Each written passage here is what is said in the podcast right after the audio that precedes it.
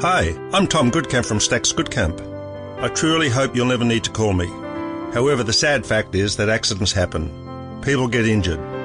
Should this happen to you, you'll need us on your side. From the moment you call, we'll be there for you to take away all your fears and concerns and to work tirelessly and compassionately to get you the compensation you deserve.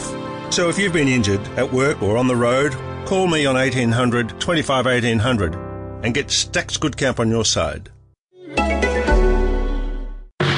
You are listening to the Hello Sport Podcast. Okay, welcome to the Hello Sport Podcast, punters, dribblers, Throbbers. throbbers, even.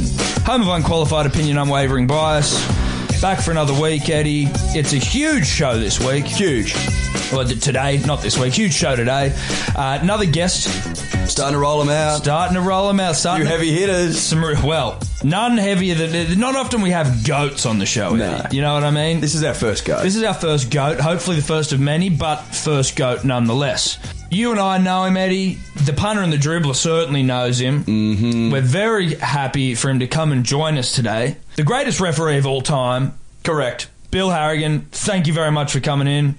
Welcome to Hello Sport Podcast. It's a pleasure, thank you. You are widely regarded as the greatest NRL referee of all time. The goat. Maybe even the greatest referee period of any sport. I'm prepared to go along that line. How does that sit with you? That tag.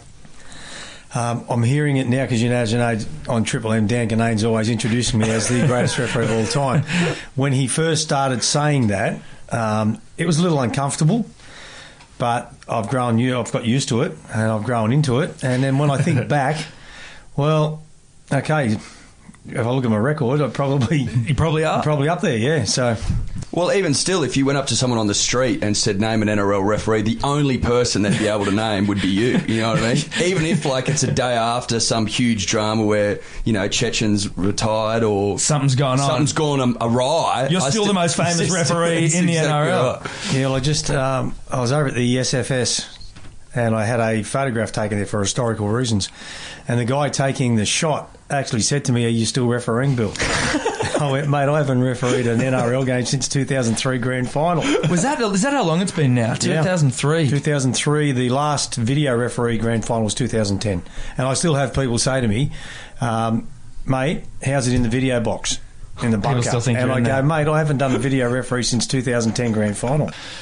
Yeah, you were sort of your style was characterized by your, I guess, ability to take no shit from players. You didn't seem like you were intimidated when you know you have people like Gordon Tallis standing over you, foaming at the mouth. An intimidating man. It Yeah, must be absolutely, said. still, Still is. intimidating. but was there a point from when you started refereeing where I imagine, like anyone, when you're starting something, you, you're going to be timid and there's going to be time. It's going to take time to find your feet. Was there some sort of moment where you've gone kind of like, you know what? I'm not going to take any shit anymore. I'm sort of going to start asserting myself more. Yeah, there was, but I think it goes back further than that, Tom. I think it goes back to my dad was a cop. The discipline in the family, the discipline around our family, uh, was one thing that led to that. So I respect discipline, I respect manners, um, and I think you've got to earn things like that. So I've had that right throughout my life. And then when I first started refereeing, it was because I was involved in a pub comp. My dad came home and said, uh, from the local El Cortez pub out at Canley Heights, and he said, William, you've got your schoolboy referee's ticket, uh, which is another long story, but I got my ticket. I didn't want to get it, but I got it. And he just said, the pubs, all the local pubs around the Fairfield Liverpool area, are starting up a pub competition Sunday afternoons, B grade, A grade. Every pub has to supply their own referee. It's twenty dollars a game. Now, back in 1977, forty dollars on a Sunday afternoon was the equivalent to an apprentice working a forty-hour week. Oh, So And I great went, money. I am in. Pub money. But by saying that and going, I am in, uh, I just put myself threw myself into a pub competition with would be, could be, has beens, never would be's, and you know, guys running out there with beer bellies. They were drinking kegs on the sideline, and it was just that that sort of a um, competition and style where they're just out there and they'd build each other. Um, they'd give you they'd give you a hard time, but then they'd have a beer afterwards amongst themselves. And this scrawny seventeen year old kid with long hair would then walk up to him and say, "Could I have my ten dollars, please, because I had to get ten dollars off each team. Oh God! The winning team it was very easy. Yeah, come here, little fella. Do you want a beer? you know, no, thanks. I'm not old enough. to Take the ten bucks. Very responsible. And then you go over to the other mob and say, "Could I have my ten dollars, please?" And they'd, um, you know, grumpy and carrying on, and they would be uh, handing over the other ten bucks. But forty bucks Sunday afternoons, I think that was a great grounding for me because I copped a lot of shit in those games.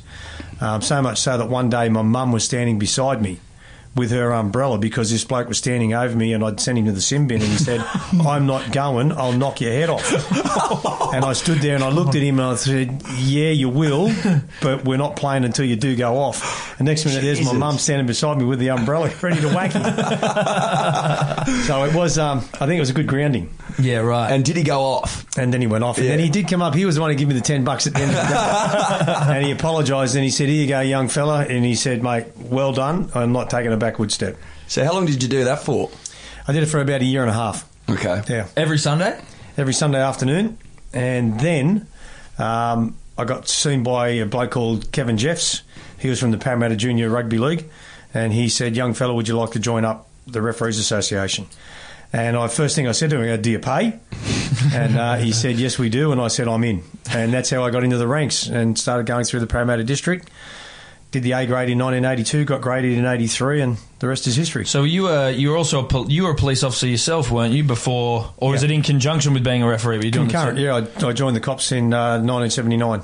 And so, at what point? What sort of police work did you do? two years at Central Police Station, so I was on normal general duties. Yeah. And then from 1982, I went to the Tactical Response Group, which was a brand new squad. And I stayed with TRG until I think it was 89. Then I transferred to SWOS, Special Weapons Operations Section. And a part of that section was uh, the Witness Security Unit. So I moved into the Witness Security Unit. So what's that? What you're looking after people that were under protection? Yeah, someone gives up someone. Like, for instance, we had um, the Victor Chang murder. Oh, Uh, one of Oh, their yeah. guys was in it, and also a couple of the witnesses. And so, that mainly 95% of the people you're dealing with were people involved in crime who turned and gave up information. And Mm. so then you're relocating them, getting them to court safely. how what was that, that, like? a, yeah, is that a high pressure, sort of high stress environment? Because Yeah. I imagine that you're around people that are like very edgy. Yeah, and you always had to be covert because you didn't know there's contracts usually on their lives. So, but I was mainly one of these sergeants. So I was a sergeant, then I was administrative mainly. I was out on jobs, and it was funny. We went down to do a job. We had to go to, um, I think it was down around Wagga Wagga, and we're checking into a motel. And I had this other guy, Smacker, Peter Blinman, and I said to him, "Okay, our front is if someone recognises me, then." You come in and say, "Oh, don't tell him he looks like Bill Harrigan." It goes to his head. anyway, we walked in, and I've got covert license, covert credit card, all that sort of thing. So we're booked into this motel. I've gone in So there. just quickly, you're refereeing the NRL at this point? yeah. Holy Yeah. shit! Okay. What? So- is that right? I've walked in and I've put my credit card down and said, We've got a booking here under the name that I had. And the, this guy turns around and he says, Anyone ever tell you you look like that referee Bill Harrigan? Straight away on cue, Peter Blinman turns around and says, Oh, don't tell him that. It goes to his head. He thinks he's Bill Harrigan. He gets in the car and starts practicing blowing whistles. anyway, we thought we had this guy that he believed that I wasn't, just a lookalike. Anyway, as we got the key and we're about walking out, he said, Would you like some milk for the room?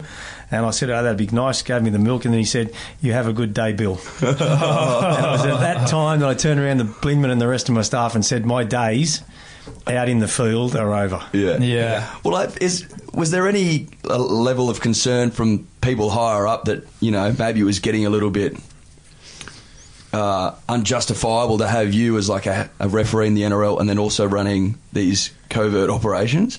Like, and was it was it at that point that you realised you shouldn't be doing it, or was there? Did anyone say anything before? It that? wasn't that bad back then because I never had the profile. Like when you think of me now with my profile now, my profile wasn't that big back Yeah, then. yeah, yeah. I was still new coming into the ranks. You know, I'd refereed for three years, um, and at that stage hadn't done state of origin or anything like that. So it was a little bit different. was in terms of some of the people you had to work with uh, or you had to protect, knowing that they had been involved in some heavy stuff, or like was it, was it hard to sort of uh, to I don't know, maybe feel that sense of like you want to, you've got to look after someone when you know they've kind of been involved in some messed up shit. Oh yeah, yeah, absolutely. Conflicting? Um, I remember the first the first night I had to do a twelve hour shift with the bloke who was involved with the Victor Chang murder. Um, you know, I'm sitting in one room. I'm thinking I'd like to go in there and absolutely smash you Yeah. because he's sitting in the next room, and although he wasn't the one that did it, he was involved in it. Um, so, yeah, you got you got that, and then others others. You, well, you just say, "I'm looking after these scumbags who have been involved in this, that, and the other," and you just feel like you know, I'm going to rip their heads off as well, or or just leave them to fend for themselves. But that was your job. Yeah. and obviously they were giving information which was going to bring a bigger fish down. So, You had to. um, yeah, you just switched off from it. You just made yourself numb to it. Whatever happened to that guy, the Victor Chang guy? Is he is he still in witness protection somewhere? Could not even tell you where he is. you wouldn't even know. I relocated him to a certain place, um, set him up. Then we used to always do drop in visits occasionally and everything. But so once their court case and everything was done and dusted, you would then put him somewhere, give them all the identification and everything, and really it's make you're on your own, fend Yeah. for yourself. Yeah, right. So I remember popping in on him one time, and he had his little veggie patch going and all that sort of thing. And uh, but where he is now and what he's doing, I wouldn't have a clue. Yeah, God, that's crazy. I don't. I'd never. I never knew that. That's how. Uh, sort of deep in the police world, you were involved. That's Did that, and I was also a negotiator. Um, Like through my time. uh, like hostage situations Yep. style stuff. What? What? talk talk people off jumping off the buildings, Harbour Oh Bridge, the Gap, God. done all that. Have you really? What was the training like for that day? Was there much back then, or was it kind of like, all right, you're now in hostage No, no, no, you had to- negotiation? You had, to, do a lot of training for it. You had to go through a course and then you did a lot of training for it. And again, I go back and say that the discipline, being in a tactical response group in SWOS, was life threatening. So the discipline had to be there. You had to be confidence with your mates that you're working with that they've got your back. Um, and then when I become a trained negotiator and everything, just the way you relate to people, you speak to people, you get to pick people apart by looking at their mannerisms, the way they speak, all that sort of thing. So that when you're talking to them in life threatening situations, you can start to understand all the um, all the sequences that you've got to go through empathy, sympathy, uh, aggressive, all that sort of thing. And that helps when you're on a footy field and you're dealing with players in the way you communicate with them. Absolutely. That, yeah, I mean, it, it would seem to me that a lot of those skills would be transferable. Yeah, particularly absolutely. because They were. you know the you know I'm not going to compare someone you know in a suicidal situation to that on the footy field, but they're in a, like a tense sort of. In, it's a tense environment, you know what I mean. But there's Yeah. a lot of emotion and have be- been able to break that down and almost simplify it. Yeah, a lot of people say to me too, um, you know, can you make a comparison about being in a tactical response group in a life threatening situation and refereeing big, rough, tough footballers like Les Davidson and um, Gordy Tallis and blokes like that? And I just go, look, there's no. There's no comparison, really.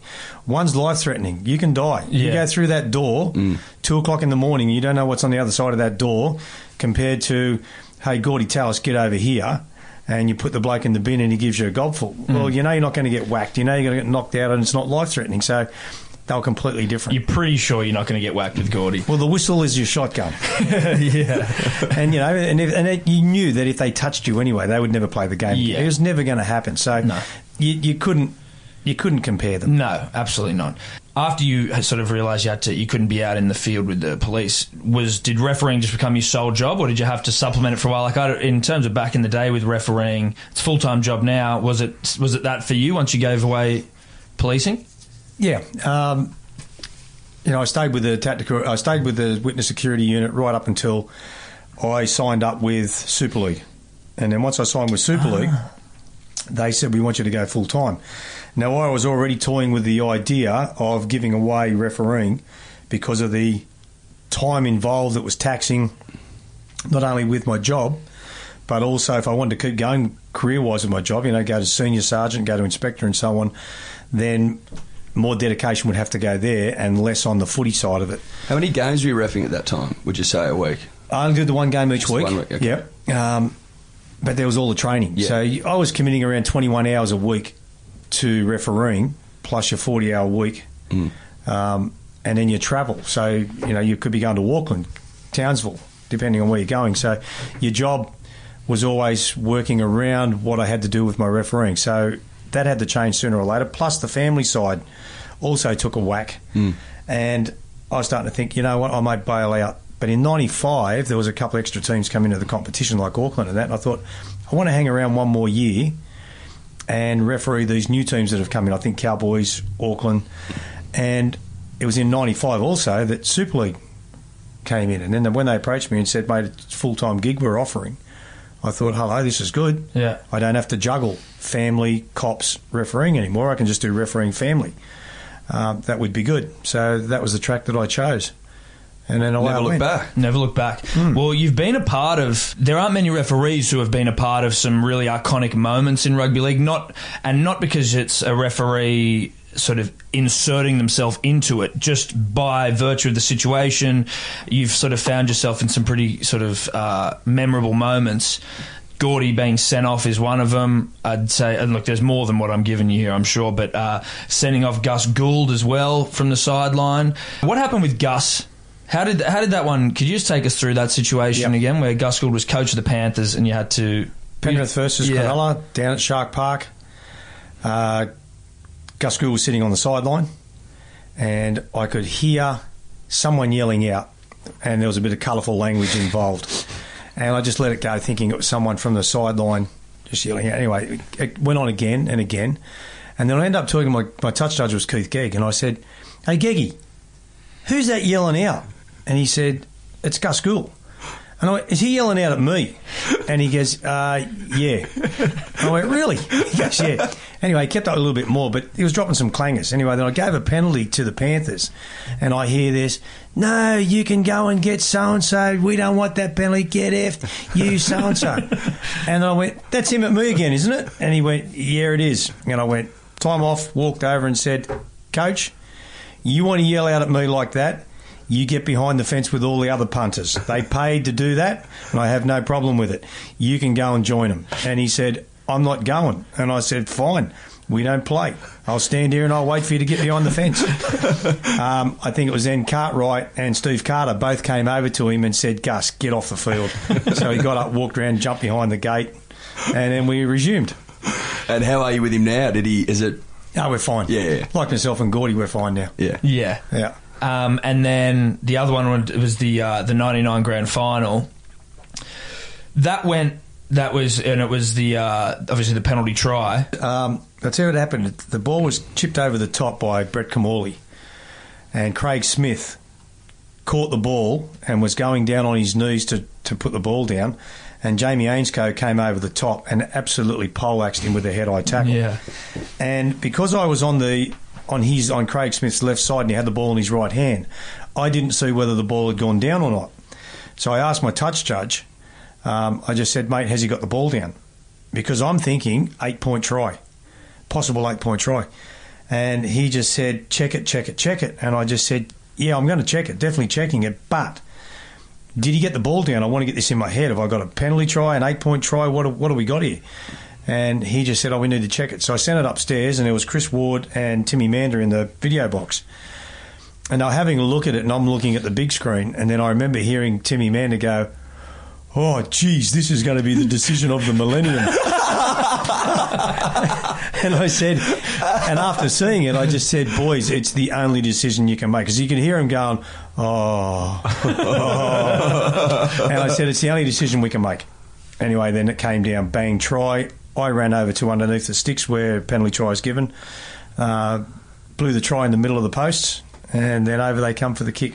Even. Sterlo was, "Well, what's going on? He thought the kick had to be taken in line with where the try would have been Yeah. scored. Uh, and he goes, "Oh, wait, wait, there's still a kick to come from out here." And then he's gone, "What's Harrigan doing? He's under the posts. Ah, that's right, it's a penalty try, kick in front, which was the difference, winning the game." Is that one of your? Would that be your most memorable moment in terms of for throughout your career? Is there anything else that we've glossed over? Uh, no, not really. They were they were big uns. Um, I got a classic that happened up in Papua New Guinea. Yeah. If we've got time. Yeah, absolutely. Yeah, of course, we've got Um, time. I went to Papua New Guinea many, many times, and you know, whenever there's a negative in life, I always say look for the positive because there, whenever there is a negative, it's physics and that there, there's got to be a positive, and it might be a little one, and but if you concentrate on that, you can grow that bigger than the negative. So when I joined up with Super League in '95, we got sacked. So the referees, Steve Clark, Timmy Mander, Graham Annesley, myself, Brian Grant, we were not no longer refereeing in the ARL. Yet the teams that had signed with Super League kept playing, but we didn't. So we're sitting on the sideline. So I, I went to John Ribot and said, "Hey Reeves, New Zealand have gone to Super League. Papua New Guinea have gone to Super League. We're sitting on our bums here doing nothing. We're losing our skill set. How about we go over there and referee in their Premier League, and we could help them over there. So it's a win-win." So we did a budget, and he said it's a great idea. So we started going over to New Zealand every second weekend, refereeing in their Lion Red Cup and to the Pepsi Cup up in Papua New Guinea.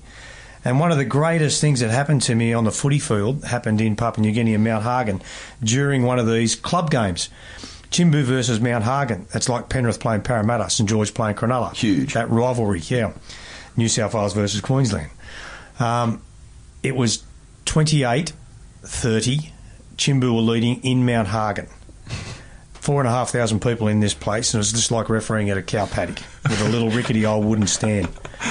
And the ball was going out the back line of Mount Hagen, and the last pass to the winger, like it is so much a forward pass.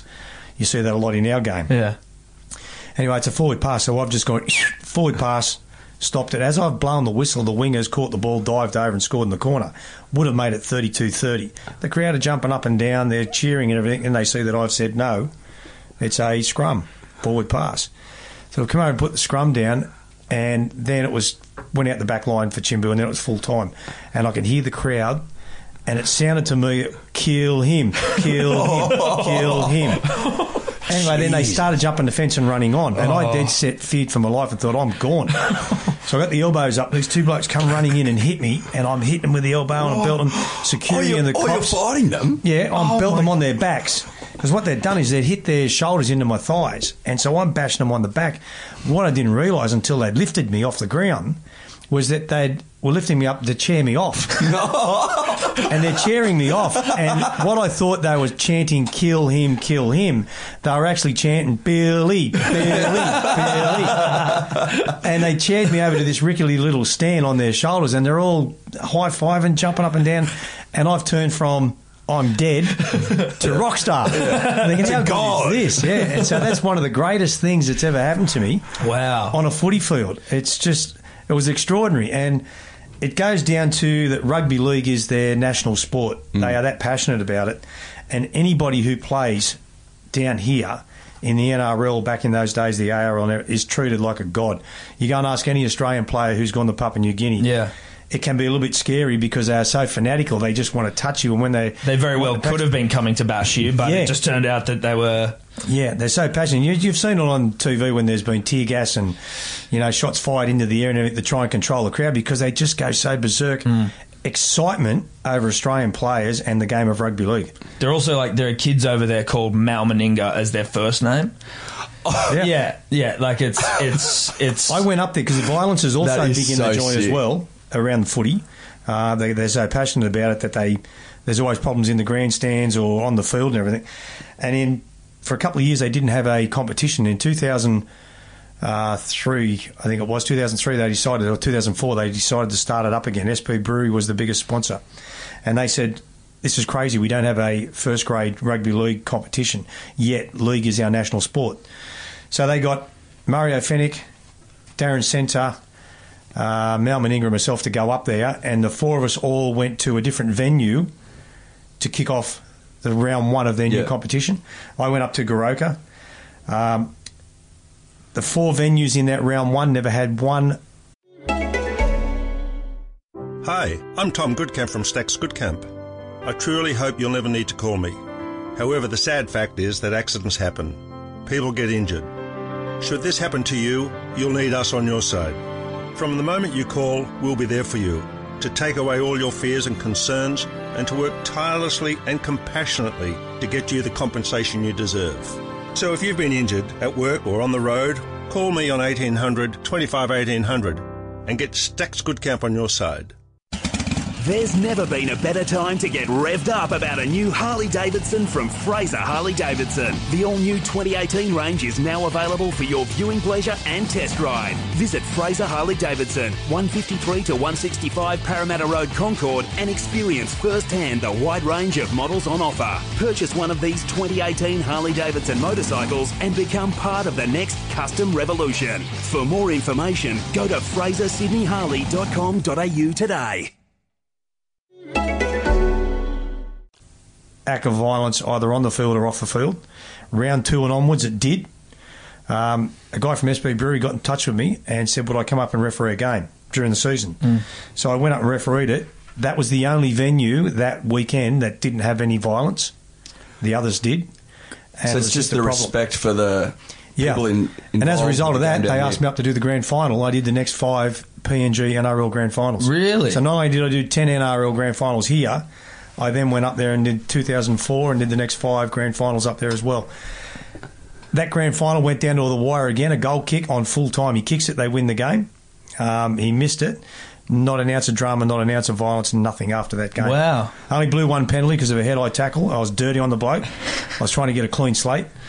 Um, but only one penalty, and they were absolutely buggered by the end of it because they'd never run up and down the paddock so much because just let the game flow. Have you um you been on the field? Like when I see some of those Papua New Guineans run the footy, it just looks like no one could run harder or hit harder. You know what I mean? Like that's that's what it looks like to me. But It being is. on the field, can you back that up? Oh, yeah. Do they run harder than anyone? Yeah, they do. They get the ball, those little legs go pumping. They are rock solid, these blokes, because of their lifestyle, the way they, they're always working physically.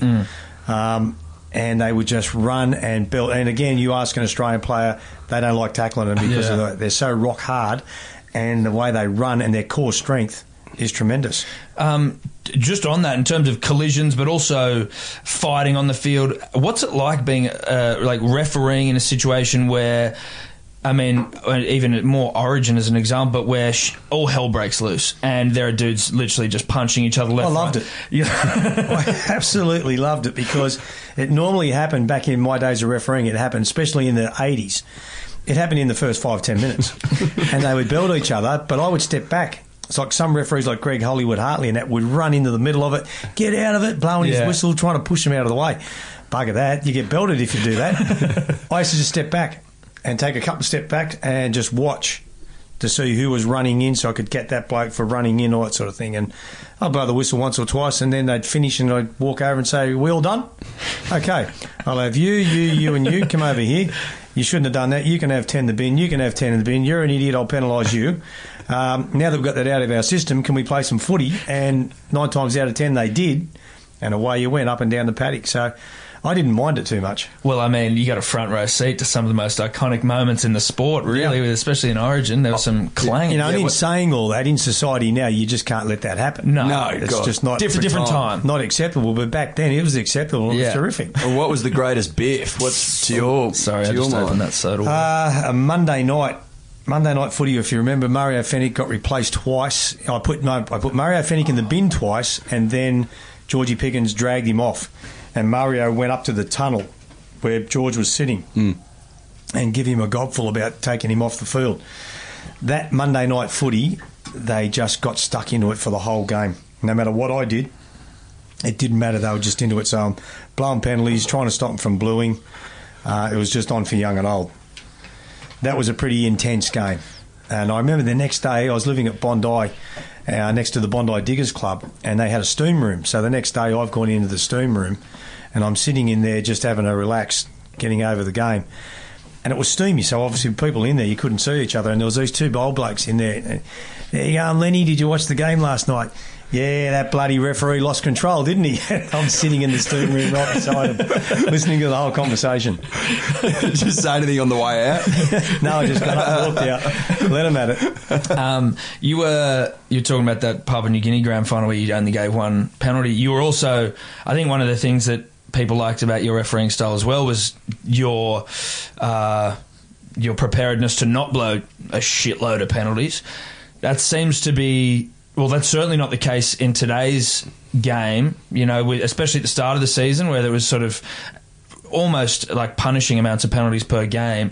Do you agree with what that was? Uh, and do you, do you agree with what that directive was from the NRL to sort of like, you know, almost try and stamp out whatever the sort of infringements were, the minor infringements by just blowing the pee out of the out of the whistle?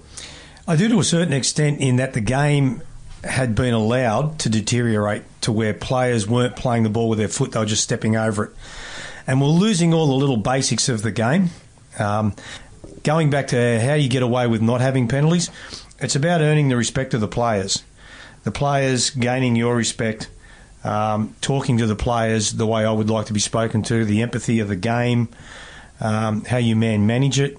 And then when you do that, you can reduce the amount of penalties because the players are saying, well, okay, this bloke's living in our shoes.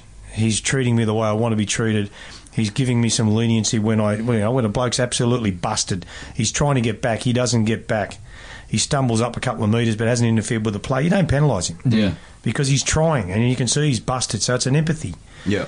If he had a broken the play down, absolutely got to penalise him. But it's reading the play like that, and I think that's what lacks today with some of the referees. They would have penalised him. So do you think the referees of today, and maybe there's some that do, some that don't, but do you reckon on a whole, the referees of today don't have the respect of the players?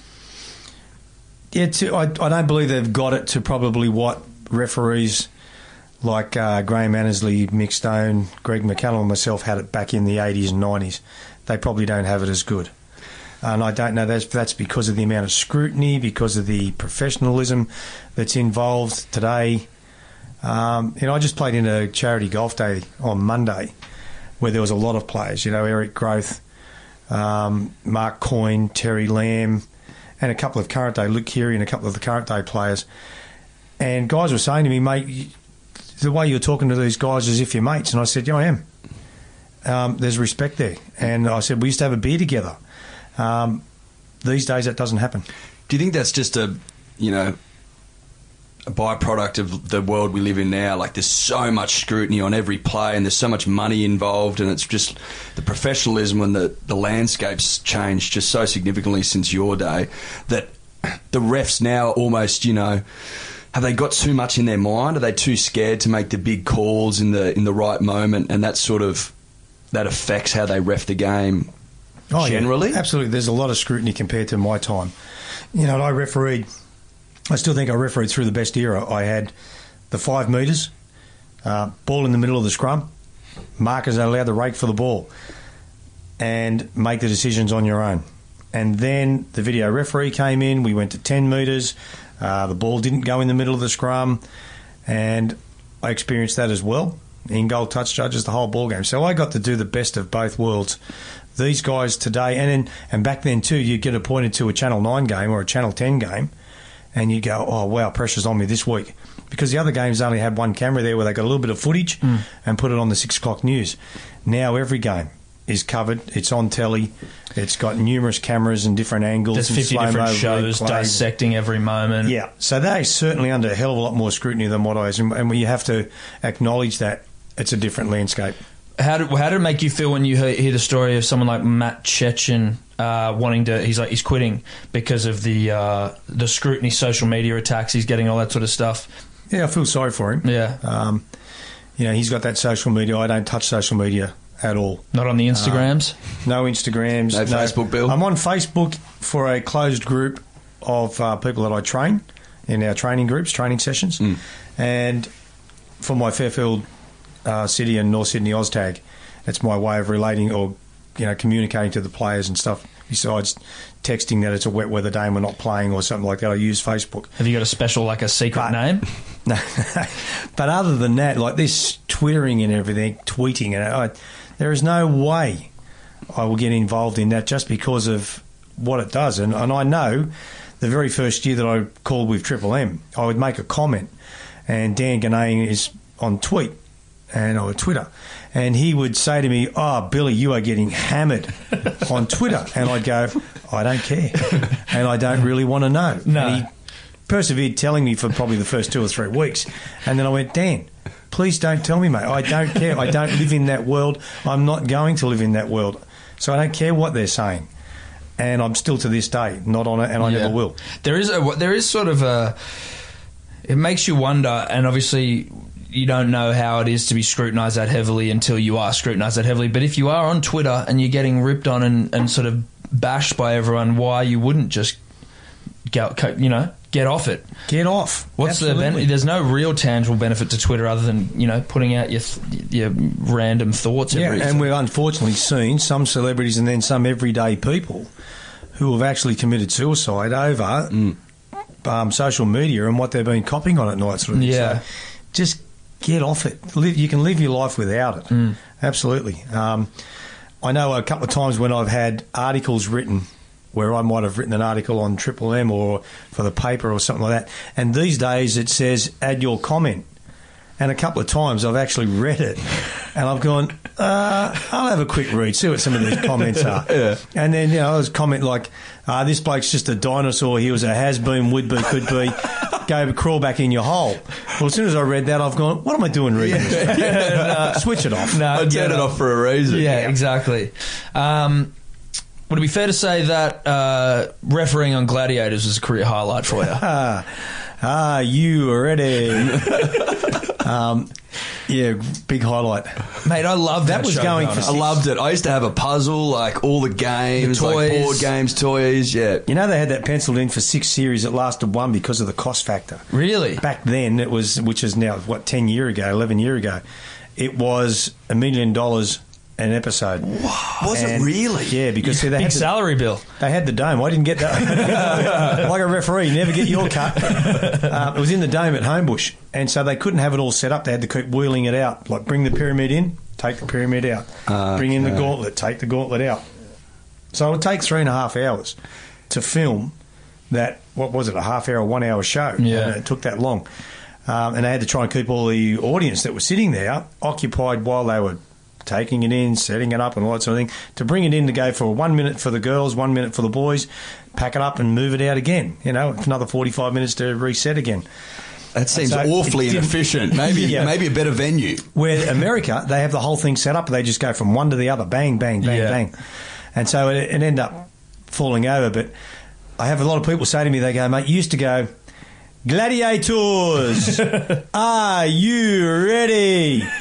And I'd say, "Why do you? Why'd you put that sort of uh, accent on it?" And I'd say, "Well, when I first went in there for the casting, I just went, Gladiators, are you ready?"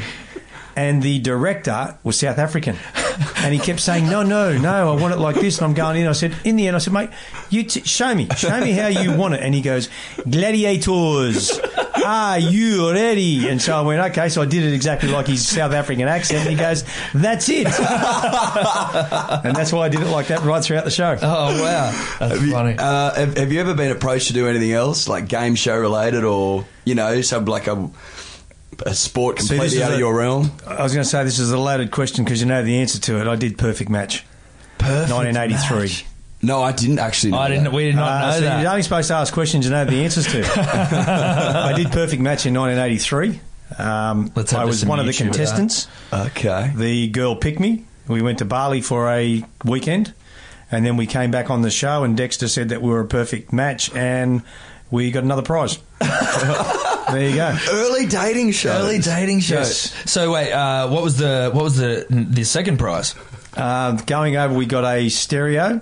We got a uh, cassette player stereo, cassette Nice. radio with a record player on top. Yep. You know the old little thing that's, that's about a foot high and They age well. The old cassette Yeah, player. yeah. And and it was a dual cassette too. Oh, nice. Okay. Uh, and then coming back on, I got a leather jacket, and she got a fur coat.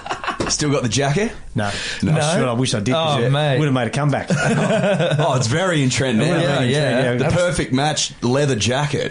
yeah, could have worn that down Cleveland Street. No. So you transcended the sport of rugby league. Much, like, there's no referees doing any of that stuff. that was when I was in that hiatus where we didn't have any competition to go to, Right. Uh, because of the Super League thing. Yeah. just to um, you know do something. yeah, absolutely. Something, absolutely. income and do something. Yeah, right. And anything recently? Well, he's on he's on controversy corner now. No, yeah, yeah, He's but I refereeing mean- Buzz and and uh, Yes. bloody what's his name? He's just Graham Hughes. Graham Buzz Hughes. Hughes. Hughes. I had to uh, referee them the other Mate, night. how, Wow. how, how close? How, how serious was that moment? Was that that? Was, it seemed I'll tell you how serious it was. Blocker and I did not know that was coming. really. And you know when you when you've got a show or something like that, you'll sit down and you'll have a briefing beforehand. You'll go through the issues that you're going to raise on the show. and because it's controversy corner, we'll say, righto, let's talk about um, the Trent Barrett issue at Manly. What's your thoughts on that? And then I'd give my thoughts, and then Buzz would give his thoughts. Now, if ours were different, I- I'd go, well, that's good, Buzz, because I'm going to get stuck into you on the show about that because we had a different opinion. So it's not staged, it's just that we were aware that we were going to say different, Different things. opinions.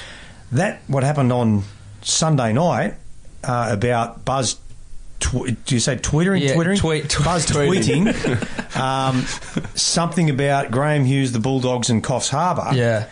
Um, wow, that got Graham arced up, and so he brought it up because something led to it being relevant to bring up. It was to do with the uh, the play, the Mad Monday, Yeah. and all that sort of stuff. And yeah, and so he's he's gone bang. He threw that out there and asked the question, and then, well, if you've seen it, they absolutely get stuck into each Oh, other. yeah, they rip in, yeah. And Blocker and I are sitting there looking at each other, going.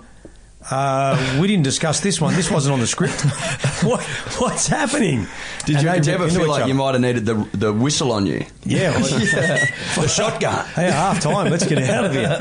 But we did not see that coming. Did and, not have a clue. I mean, and Buzz talking about taking on, Gra- like he reckons he'd be able to take on Graham Hughes, take Yeah, him he down. said he'd be able to ba- bash him up. yeah, something, surely not. Graham looked like Graham looked like he was ready to kick the But shit. wouldn't out. that be a good segment after the break? Oh my god, Oh, that yeah. would have Put the been gloves, the good. headgear, the outguard on and- or Let's get on. gladiators. Let's get Vulcan and Taipan back out here, and we can get you to referee Yeah. the. Oh, that would have been perfect up on that suspension bridge. Yeah, wouldn't it be good to see make Buzz run through the gauntlet yeah. with Hammer and uh. Vulcan and all those blokes Oh, out there just God. belting him with their paddle pop sticks. I don't know if our Buzz would get too No, I don't know how he'd go get too far one, through the gauntlet, unfortunately. Um, Um, you've been making a couple of whistle sounds throughout this podcast. We were just we were talking before we came on. Do you, do you still think you've got it? if you Like, if you whistle, like, yeah, terms- like with the whistle. Oh yeah, Yeah. And could I go out there and referee a first grade game? No, No, well, that's only because of what your fitness level, Yeah, right? fitness level. But Too I mean, old- too old now. With the actual whistlemanship, if I can use that term, are there certain? Do you guys have to practice that? Is there like some certain sounds that indicate a certain thing, or is it just kind of like just blow it when there's a penalty, blow it when there's time No, off? There's uh, there's different. But if I gave you a so the whistle of choice for a referee is an Acme Thunderer. Oh, an Acme And Thunder! if I gave you love that, whistle and said, right, I blow a penalty, you'd blow it and it might sound like a paper boy on a Sunday morning. Right. Um, compared to a referee. When I first started blowing the whistle, I got out in the backyard of our backyard in Canley Heights there and I'd spend five minutes practicing blowing the different whistles. It was only five minutes because then my mum would come out and say, shut that whistle up. You're driving the neighbour's batty or something like that. But you practice just like anything. You practice goal kicking, you practice your golf swing, you practice your whistle. And that's how you got that Yeah, Yeah, it sounds good. the Yeah, old it sounds full time. great. That's how I do that. And then people say to me now, hey, you just did that with your mouth. And I go, yeah, because I practiced it. Yeah, right. That was a noise, you know. Uh, was anyone coming up in your time known as like known for their whistle, whistlemanship? You know, anyone that was you sort of envious of, I suppose. Or, Not- or is someone teaching you how to do it? Like, is that something? I mean, you've got to sort of pass that you knowledge just, on, you or just you just play with it with the way you Uh, you just fuck uh, around with you it, yeah. take it out of your mouth at that. Ah, and with your finger over the hole on the top with the P vibrating and that sort of thing. And then there was all little tricks and myths. Some people say that you boil it up and you put vinegar in the water. And other- Ah. I tell you, one bloke, Mick Stone, had this uh, superstition that he never cleaned the whistle. And Never. mate, never, and it That's a bit had things in it, and Oh. uh, you can imagine all the spit. you don't share a whistle. I hope. I hope you got your own. If he said to me, mate, go, you, you need to borrow my whistle, I'd go, I'll go without it, mate. I'll just Yeah. stop, go. no way I'd have blown his whistle. He never cleaned it. Do you have to any? Take pride in never cleaning it. Do you have any like prized whistles? Like you know, this is the one I yeah, I've still got the Origin. grand final, 1991. I've still got that whistle. It still works. Really? Um, yeah, I've got all the whistles from the grand finals and that, but I use the same whistle in quite a lot of them. Oh, okay. They last. If you look after them, they last. Really? Yeah. And That's I've still got one. I always have one in my car. And so with my Oztag or someone. Oh, yeah, I'm going right. down the referee next Friday. I'm refereeing the Pie in the Sky uh, down in Queen Queanbeyan. So This is lot of- Oztag? no, this is real game. Oh, really? And it's the, I think it's the Queen Queanbeyan Blues are playing a celebrity ex Canberra players in a charity game, but it's still full contact. Right. You know, blokes like Brett Mullins and Quentin Pongia and all those blokes, they're all they're all down there. So you got to warm up that whistle. so- I got the whistle back out. What's your do you, do, do you remember like your worst the worst decision you ever made refereeing where you're like, oh, that was particularly bad. If I could have my time over again. Uh, not so much the worst of what the decision that I did get wrong. I hate saying that word wrong. wrong. I got wrong was in the 89 grand final. Um, so it just goes on. You know, after that grand final, I went on to do nine more grand finals, state of origin, test matches, all that sort of thing. But a particular decision in there, if it had gone the other way, it could have been actually the end of my career. Uh, Benny Elias took a snapshot field goal, hit the crossbar and bounced back. The player who jumped up and touched the ball first was Gary Freeman. Gary Freeman was at the play the ball when the kick was originally taken. He's in front of it. He was offside. Now, when he jumped up and got his hands to the ball trying to catch it, he lost control of it. Canberra picked up the ball, ran off, and got tackled. And I said, "Play on, um, zero tackle." And had I didn't know he was offside because it should have been a penalty straight away. Had Gary Freeman caught that ball, in my head, it would have been play on, and I played on. So anything could have happened. So that's not So even is it- you, you didn't even really get it wrong then. Like, as in you could have got it wrong because the, the play sort of went on and you didn't have to Yeah. see. Well, what, I got it wrong because it should have been a penalty. As soon as he touched it, I should have gone penalty, uh, Canberra, and away they come. But I didn't. I just played on. They played the ball, and we so you were ran it lucky out. there. Yeah. So I Other got than that, lucky. though- I got lucky, and Well, yeah, we I didn't realise that. I didn't realise that mistake until a week later. After I sobered up and watched the replay, because not only did uh, the players have a mad Monday, I had a mad Monday, Tuesday, Wednesday, Thursday. After doing my very first grand final, Yeah. at 29 years of age, Is that how old you were? yeah, and it was my first one. I'd never done a reserve or a third grade grand final. It was Wow. straight in the first grade. And what was that like? When, who? How do you who told prepare? You, who told you you'd been given the grand final? And then Uh, again, how'd you prepare? Well, Mick Stone rang me. Uh, not Mick Stone, sorry. Dennis Braybrook rang me up, and he said, "Mate, you've got congratulations. You've got the grand final." Now, Mick Stone had already refereed three in a row. He was going for his fourth. He was my competition. Um, so I'm thinking, well, I've never refereed third grade or reserve grade, so he'll get this, and I'll be standby. Uh, and then Dennis Braybrook rang me up and said, "Congratulations, you've got the first grade grand final." Wow, how good's that? Unbelievable. knocked him off, and and then it was just like righto, keep the feet on the ground, just do what I was doing, and and get out there and do the best job that I could. It was a, a similar week to what it normally, as far as my training and everything goes, but you couldn't help but.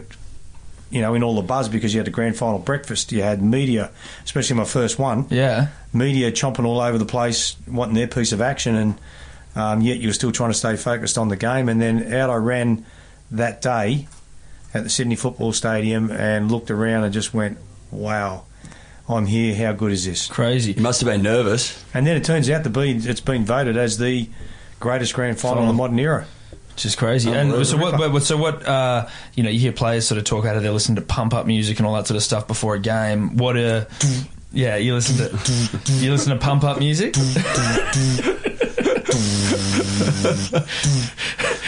That was it. That was my Really? pump. That was it? Yeah. I had the tiger. Yes, that's great. I had the tiger. Get out of the way. Crush, kill, destroy.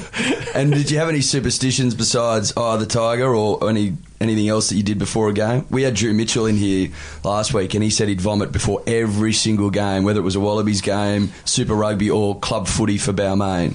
He'd vomit every time. No, I didn't. Fortunately, I didn't do that. Yeah. But as I just said, then crush, kill, destroy. Yeah, right. Done with three go-to words: crush, kill, destroy. In other words, get out of my way, I'll crush it. Get out of my way, I'll kill you. Get out of my way, I'll destroy you. and that was all my little grant: crush, kill, destroy. Crush, crush, kill, destroy. When I was training on my own and I'm running, say, 400 metres or 800 metre laps as quick as I could, trying to beat the clock. And you're on your own. It's very easy to just go, ah, stuff it, slow down and everything. When I did come around the corner and I'm puffing away, I'd always picture Greg McCallum or Mick Stone or someone running in front of me. I'd visualise it that they're running in front of me and I'm coming up to the finish line. I've got to get them. Crush, kill, destroy. Far Crush, out. kill, destroy. And just push past it. And that was my little go to. Play that bit of music and then Go for you know, it. Go get pumped up, and as I'm walking out, go crush, kill, destroy. Far out. That's great. And so, how many grand finals did you do? 10. 15 if you count PNG. Absolutely, we count. We count. Well, I'm still called PNG NRL. Yeah, wow. Um, and just with so I mean, it's quite competitive. Then, obviously, in the the referees ranks, where you sort of you know you get that mindset of crush, kill, destroy, and you've got your. Uh, is it like? Is it just? Is it sort of like a competitive sort of like are you still a functional rivalry with these people? Are you still mates with the other referees, or is it still kind of what's the like the inner workings of the referees group like? Is it a bitchy caddy place at times? It can be. It can be. Back in our day, we only trained that one night a week on a Wednesday when we were still part time. Uh, with these guys now, they're living in each other's pockets, you know, three, four, five days a week, depending on what game they get over the weekend. But back when I was refereeing, and there was only say the Saturday, Sunday stuff, and the, when back in the mid middle eighties, uh, you would meet the guys on a Wednesday night, and there was a bit of rivalry, but they were still mates. Um, you'd if you had a beer with them at the end of the season at functions or something like that, but we're still mates. But there was you're my competition. So while I was at training, I always had that mentality. You know, I didn't say to them, "I'm going to crush you, I'm going to kill you," but in my head, I'm going crush, kill, destroy. Get out of my way. I am coming. I want the grand final. Um, and then each year that I got the grand final, it was okay. What have I got to do more? So, for instance, we we do a swim session when we went full time. We would do a swim session. I remember Paul Simpkins saying to me, "How come you did an extra two laps, Billy?" We were at the Sydney Football Stadium doing a swim session. And I did a couple of extra laps when it was right, oh guys, you're done. Uh, Peter Louie and Brian Grant said, "You finished, jump out." And I went off again and did another two laps. And Paul Simpkins said, "How come, mate? We're absolutely buggered. Why did you do another two? And I said, "Just felt like it." But that was for me getting inside their heads, like they were all buggered, but Yeah. then they've gone, "Bloody hell, he's doing another two. And for me, saying, "Well, they're all getting out. I will do another two. And that was my way mentally of saying, "Well." I'll do the little bit extras that what you guys aren't doing. Bit of mind games. No Yeah. surprise hearing all this that you were the best, The greatest or the greatest time. ref of all time for so long.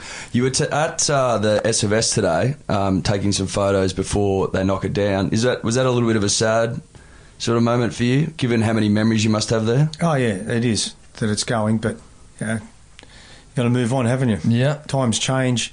I thought it was quite nice of them that they are getting sporting celebrities and you know different people who have had something to do with the Sydney Football Stadium in there to take photos of them to create some historical value to the place as well. Yeah.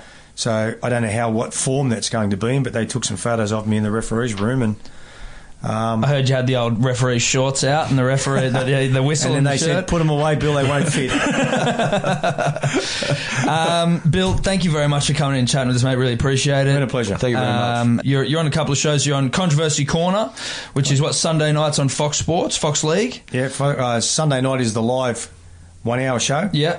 Uh, sorry, half-hour show where we're just sitting there bantering it between us, and then on a Monday night in the wrap, we do two five-minute crossovers. Right, and then you're also doing you you Still do with Triple M on a Sunday afternoon. Wonderful. Um, so that's my sixth year. Just finished my sixth season with Triple M and thoroughly enjoyed it. And then doing OzTag. And I still run the OzTag, and I've got three areas: North Sydney, Engadine, and Fairfield. Are my licensed areas, like my franchise. Right, and if uh, people want to get you on the Instagrams and the Twitter, what are we at greatest ref of all time? Yes. something like that. Goat Ref, Goat Ref. Bill, thank you very much. Thank mate. you very Really much. appreciate Thanks, boys. Cheers. Thank Cheers. you. Could you two just not talk anymore? There's never been a better time to get revved up about a new Harley Davidson from Fraser Harley Davidson. The all new 2018 range is now available for your viewing pleasure and test ride. Visit Fraser Harley Davidson, 153 to 165 Parramatta Road, Concord, and experience firsthand the wide range of models on offer. Purchase one of these 2018 Harley Davidson motorcycles and become part of the next custom revolution. For more information, go to frasersydneyharley.com.au today.